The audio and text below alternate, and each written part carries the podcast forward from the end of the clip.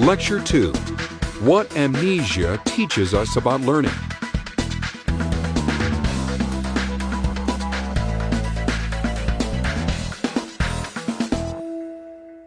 I'd like to begin this lecture with the story of a man who may have taught us more about learning and its neural substrates than anyone in history.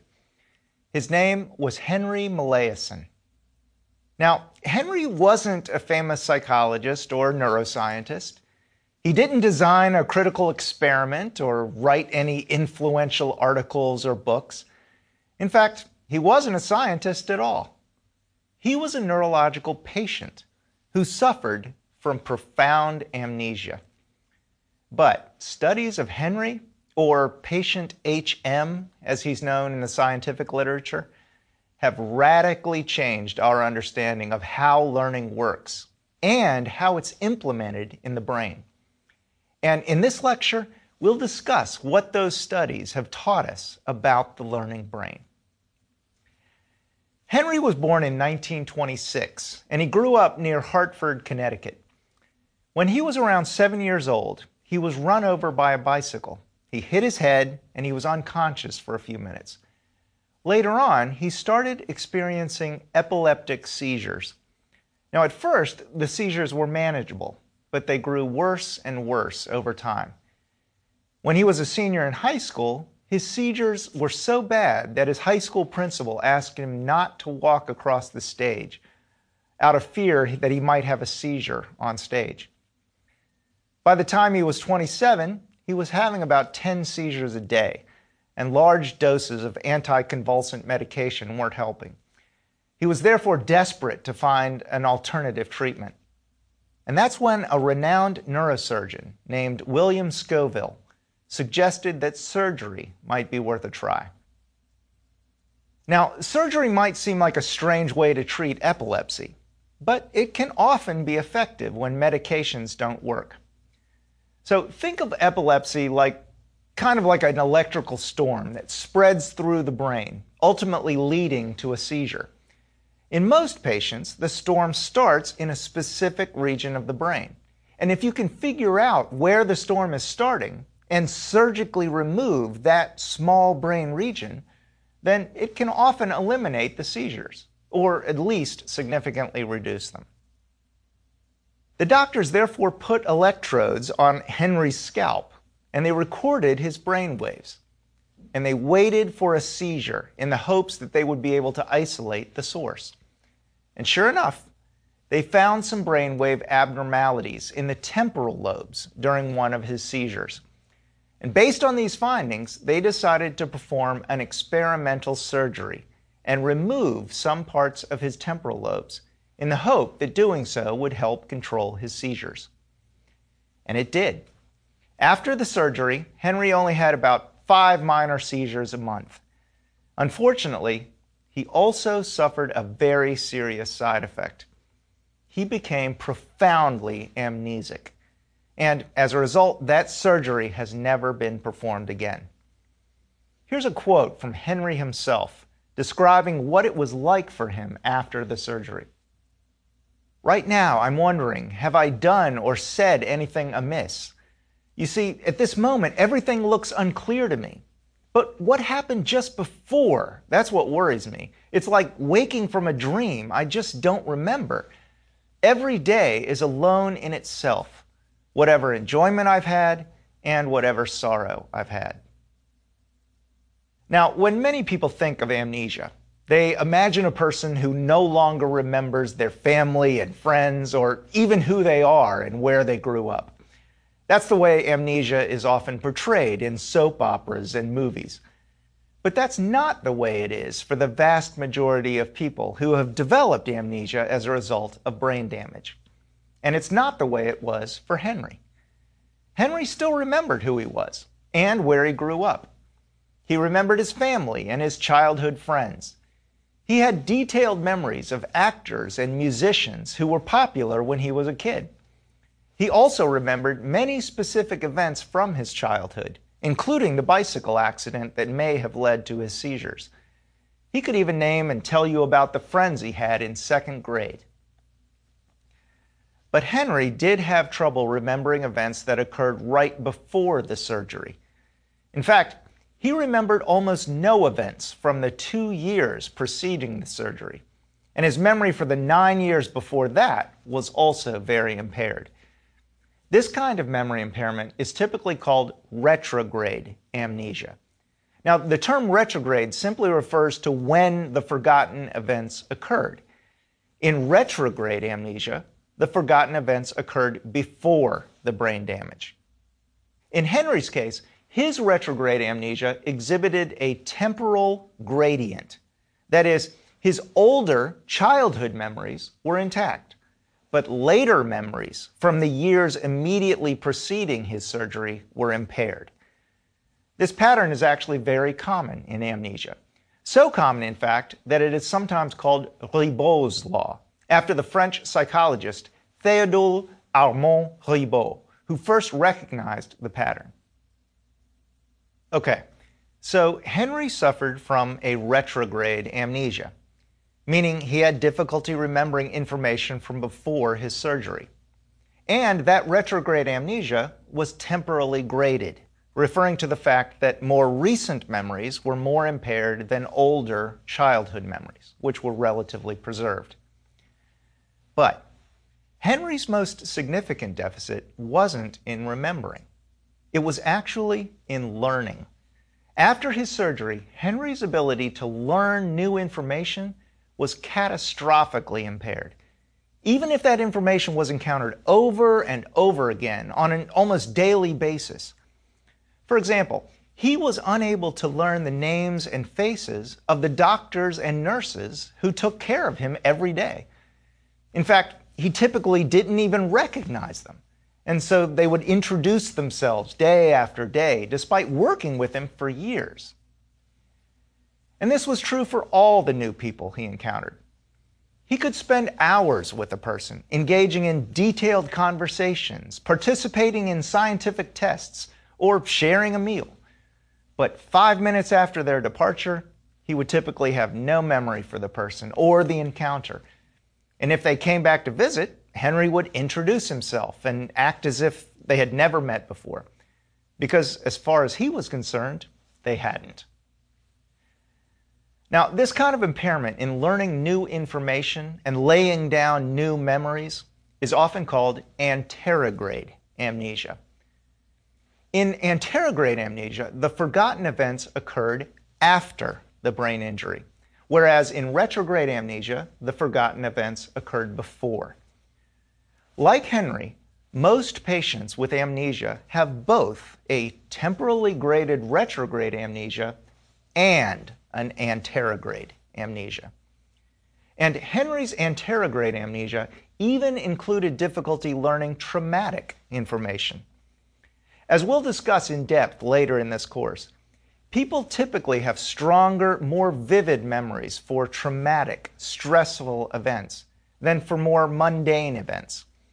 But Henry's memories for traumatic events were also dramatically impaired. For example, after his operation in 1953, Henry lived with his parents. His father died in 1967, and his mother died in 1981. Henry then lived in a nursing home. But years later, when asked where he lived, he would typically say that he lived in a house with his mother. And when asked if his father was still alive, he would often say that he wasn't sure, even though his father had died over 20 years earlier. He would sometimes write himself a note as a reminder of his dad's death in an attempt to avoid forgetting this intensely personal memory. Okay, well, so far we've focused on Henry's deficits, specifically on his debilitating anterograde amnesia and his temporally graded retrograde amnesia. But it turns out that many other aspects of learning and memory were actually preserved in Henry. And it was the specific pattern of spared versus impaired functions that taught scientists the most about human learning. So, next, let's turn to what Henry could still do, and in particular, what he could still learn. One of the first discoveries was made by Dr. Brenda Milner, who did most of the early research on Henry. Dr. Milner asked him to trace drawings while looking at a mirror rather than directly at the paper itself. So left and right were reversed, and so were up and down. To get a sense for how hard this is, let's do a little demo. So let me invite you to pause the recording while you get yourself a piece of paper, a pen, and a mirror. Go ahead and pause. Now, first of all, just draw a simple geometric figure, like a five pointed star on the paper. Don't use the mirror yet, just draw the star on the paper like you normally would. Okay, now I want you to try to trace the star that you just drew, but looking at it using the mirror rather than looking at the paper itself. Go ahead and pause the recording while you give it a shot. Okay, I think we can probably agree that mirror tracing is pretty hard. Well, that's what Dr. Milner asked Henry to do, and he was just as bad at it as you would expect. Well, at least he was at first. But Dr. Milner let him practice this task over and over for three days. And he eventually got to the point where he could trace the figure quickly and accurately. He got good at it. What's the big deal? After all, if you practiced mirror tracing for three straight days, you'd get pretty good at it too. No, we're not going to do that demo. But here's the thing Henry's mirror tracing performance was obviously changing as a result of his experience. He got better and better at the task the more he practiced. In other words, he was learning. This same guy who couldn't learn the names and faces of the doctors and nurses that he saw every day for years was learning to trace drawings in a mirror after only a few days. Here's another interesting tidbit. When Dr. Milner returned for the second and third day of training, Henry didn't remember having ever done the task before. He was much better at it than he was the previous day, but his learning was all unconscious. Dr. Milner had to explain the task to him again, as if he had never done it before. And of course, she also had to introduce herself every time she came in, because Henry had no memory of her either. But despite having no conscious memory of the task, Henry was still much better at performing it than he was the previous day. Apparently, learning a motor skill is fundamentally different than learning a person's name or other conscious facts. And it turns out it's not just motor skill learning that is preserved in amnesia. For example, in 1980, Neil Cohen and Larry Squire at the University of California at San Diego investigated the ability of amnesics to learn a perceptual skill, in which they had to learn to recognize unfamiliar visual stimuli. Specifically, they asked them to read mirror reversed text as fast as they could. As in Dr. Milner's study, the participants practiced the skill for three straight days, and a group of non amnesic control subjects practiced the same task. Sure enough, the amnesics improved at reading mirror reversed text the more that they practiced. In fact, they learned just as quickly as the normal control subjects did. Furthermore, they were still good at it three months later. So, not only did the amnesics learn to perform this skill, they also had retained this newly acquired ability. And like HM, the amnesics in this study learned this perceptual skill even though they didn't consciously remember having done the task before. The bottom line is that amnesics can learn perceptual and motor skills just like everyone else. Although they may not consciously remember ever having performed the task before, their performance continues to improve with additional practice. Another way of putting it is in terms of knowing how versus knowing that. Amnesics can learn how to perform a skill even when they don't know that they've ever practiced it before.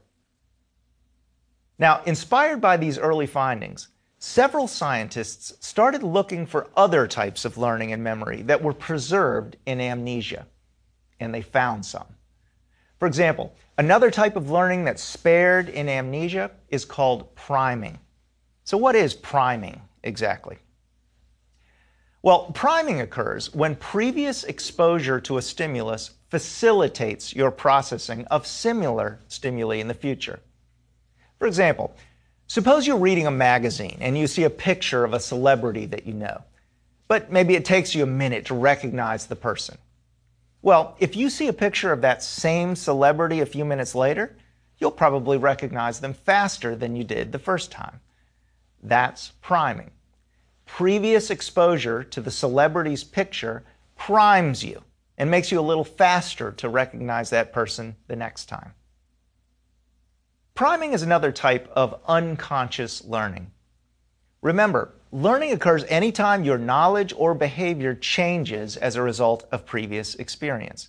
So if you get faster at recognizing a picture because of your previous experience seeing that picture, that's learning. It's unconscious learning, but it's still learning. And so priming is another kind of learning. And it also happens to be preserved in amnesia. In one famous study, Carolyn Cave and Larry Squire showed line drawings of familiar objects to 11 amnesics and 9 age matched and education matched control subjects. The drawings might be of anything from a guitar to a pair of glasses to a hammer. And the participants were simply asked to name the object as fast as they could. The participants came back two days later, as well as a week later, and they did the same task again. But now, half the pictures were repeats from the first test, while the other half were new. And Cave and Squire then compared the time it took to name new pictures versus the time it took to name the repeated pictures. Specifically, they measured how much faster people were at naming the repeated pictures relative to the new pictures. And that was their measure of priming. And what they found was very interesting. First, the amnesics exhibited a very clear priming effect. Specifically, they were a little bit faster when naming pictures that they had seen before compared with pictures that were new. In fact, the size of the priming effect in the amnesics was, if anything, slightly larger than it was in the healthy control subjects. Second, even though the amnesics were unconsciously learning from their previous experience with the pictures, their conscious memory for the pictures was significantly impaired. When asked to guess whether they had seen each picture before, the control subjects were right between 75 and 80% of the time. In contrast, the amnesics were only slightly better than chance. The take home message is that amnesics exhibit normal priming effects that last at least a week, even though their conscious memory is dramatically impaired. That's just like what we saw with skill learning. But the psychologists did not stop there. In 1995, John Gabrieli, who was at Stanford at the time, along with a number of his colleagues, investigated whether amnesics also exhibit intact classical conditioning, or Pavlovian conditioning, as it's sometimes called. Now, you may have heard of Ivan Pavlov and his famous experiment with dogs. Well, Pavlovian conditioning is named after him. And we'll dive into conditioning in a lot more detail later in the course. But here's a quick and dirty version.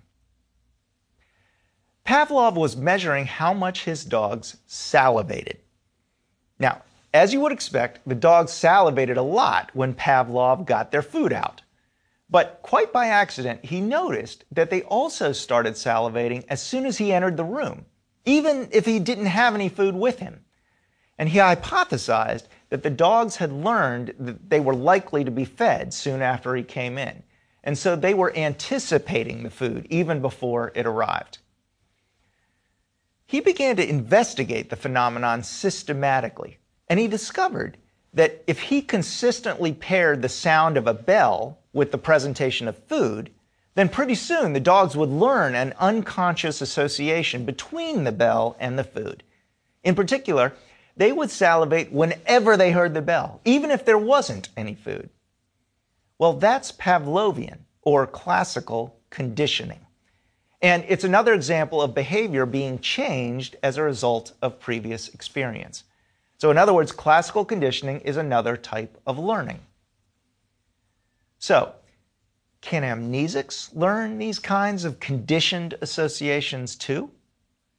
Well, to find out, Gabrieli and his colleagues recruited seven amnesics and seven healthy controls and tested them using an eye blink conditioning paradigm. Now, instead of measuring salivation, they measured eye blinks. They repeatedly paired the sound of a tone with a puff of air directed at the subject's eyes. Now, as you would expect, the air puff led people to blink their eyes.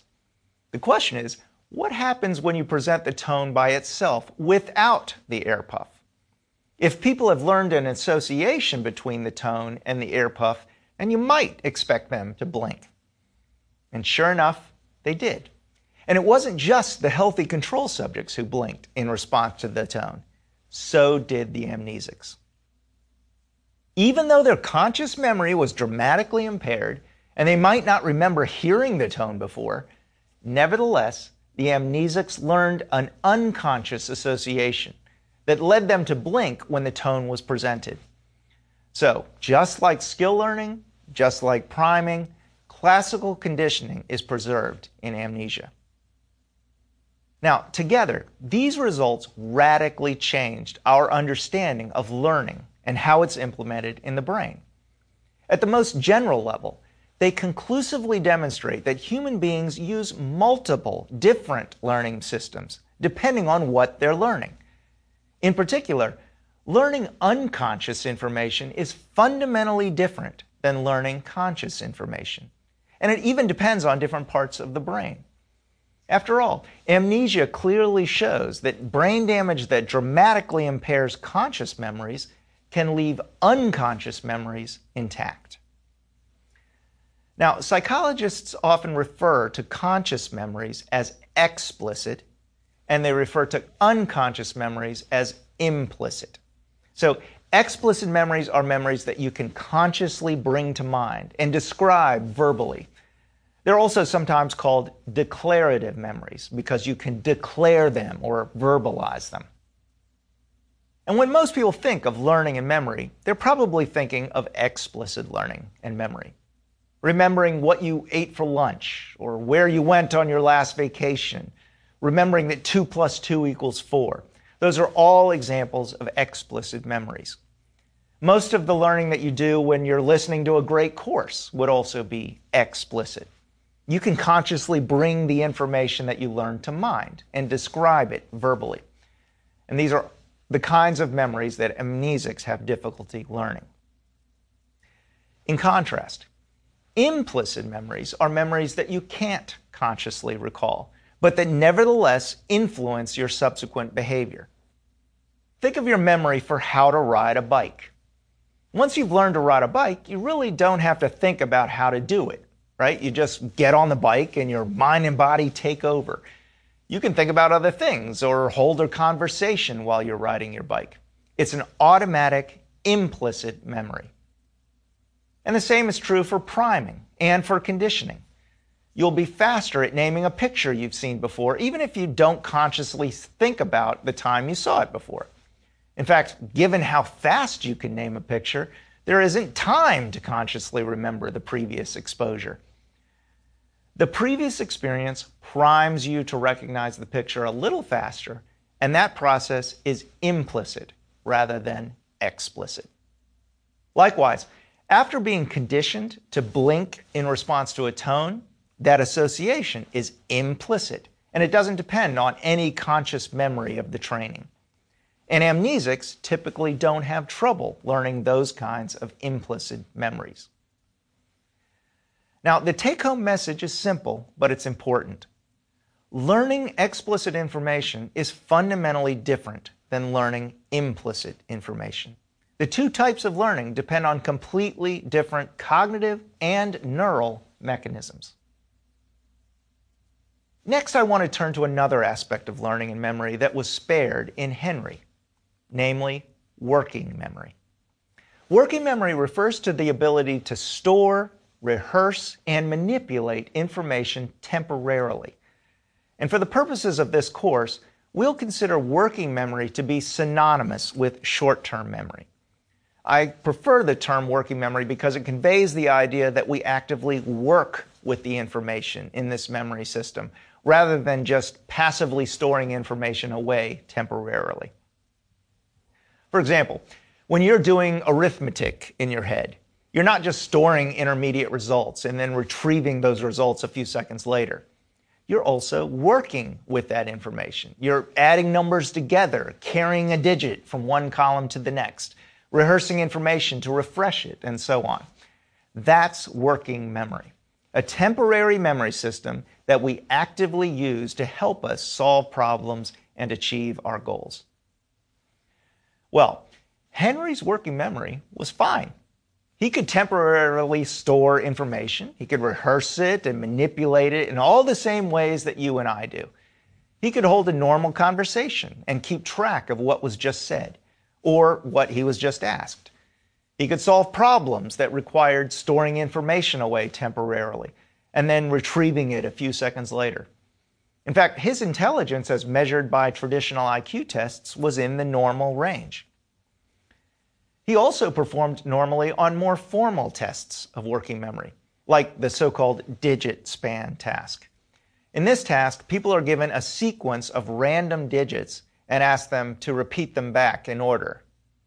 Henry could typically remember about six digits, which is within the normal range. Jenny Ogden, who did a lot of work with Henry, described a time that Henry was given five digits to remember, but before he was asked to recall them, the experimenter got called away.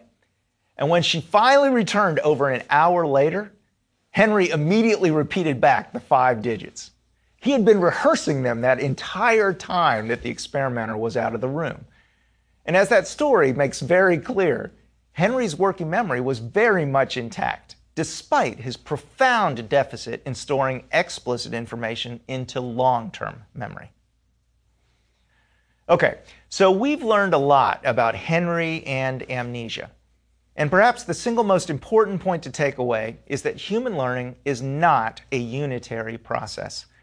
We have multiple learning systems that are quite different from each other and that depend on different brain systems.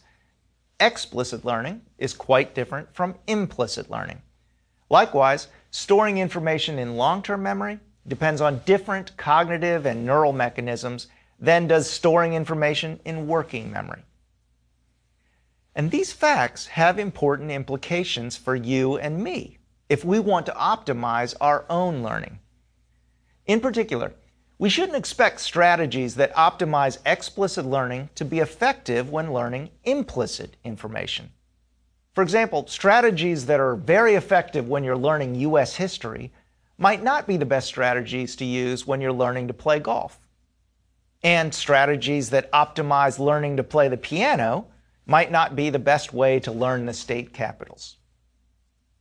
If we really want to optimize our learning, then we'll want to take a different approach. We'll want to tailor our learning strategies depending on the kind of information that we're trying to learn. But doing so will require understanding how these different learning systems work at a mechanistic level. And that's what we'll do in this course. We'll discuss explicit learning, implicit learning, and working memory in three separate sections of the course. And for each topic, we'll dive into what psychologists have learned about the cognitive processes involved, as well as what neuroscientists have learned about the underlying neural mechanisms. And once that groundwork has been laid, we'll turn to research examining how to optimize learning in each domain. We'll also devote a fourth section of the course to discussing factors such as sleep, emotions, and aging that have been shown to have a significant impact on the effectiveness of our learning. See you next time.